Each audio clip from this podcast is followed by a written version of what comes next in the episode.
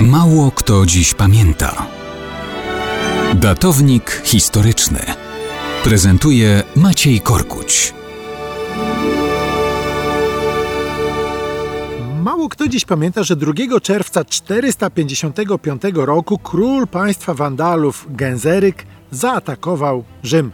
Chcielibyśmy powiedzieć, że zdobył, ale on tak naprawdę wszedł ze swoimi wojskami do miasta całkowicie ogarniętego paniką. Cesarz zginął zmasakrowany przez własnych poddanych w czasie ucieczki. Inni też uciekali. W mieście został jedynie biskup Leon, któremu Genzeryk obiecał, że nie będzie podpaleń ani żadnej rzezi mieszkańców. I nie było.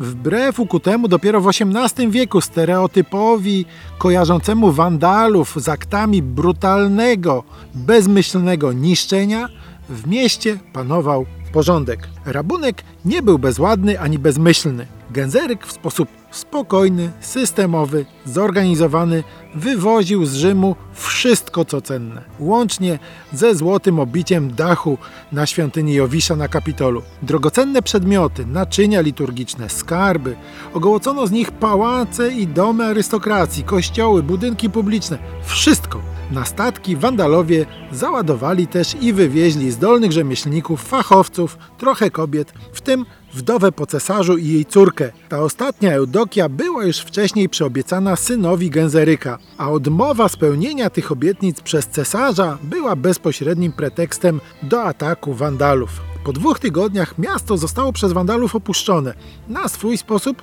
przecież niezniszczone, ale za to kompletnie ogołocone ze wszystkiego co cenne. I z tego rabunku Rzym nie podniesie się przez następne stulecia.